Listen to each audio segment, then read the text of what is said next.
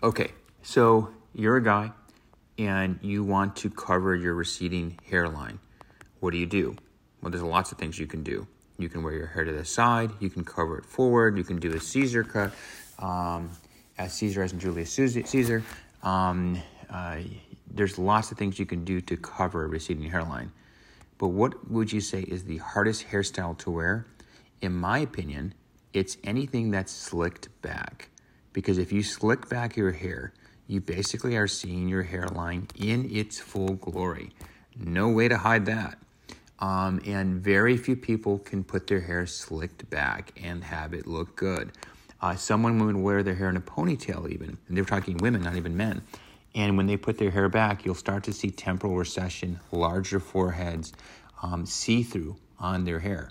And so for men, to wear your hair in a slick back fashion is very difficult. Uh, you have to have your hair, sh- your head shape, your hairline, no see through. Your temples have to look good, and basically you have to have no hair recession. And what I do is I wear my hair back in a drawn back man bun ponytail. Very difficult to do uh, because my whole hairline is on display. And I'm doing this now. I'm not sure I'm going to keep doing this forever.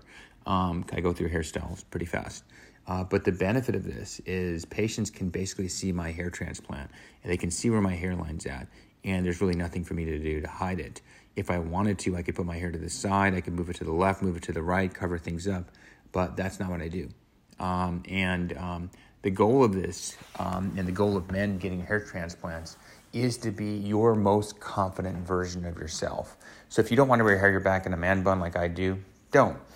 Um, if you want to wear your hair to the side, grow it up, make it shorter, great, go for it. Um, the easiest way to wear your hair is to go with a shorter hairstyle if you're losing your hair, because then everything just looks shorter and kind of flows together. Hardest way, longer hair, hair back. Um, and that's why I have my hair like that. Um, but I'm not sure I'm going to keep it like that forever, just because I get sick of hairstyles.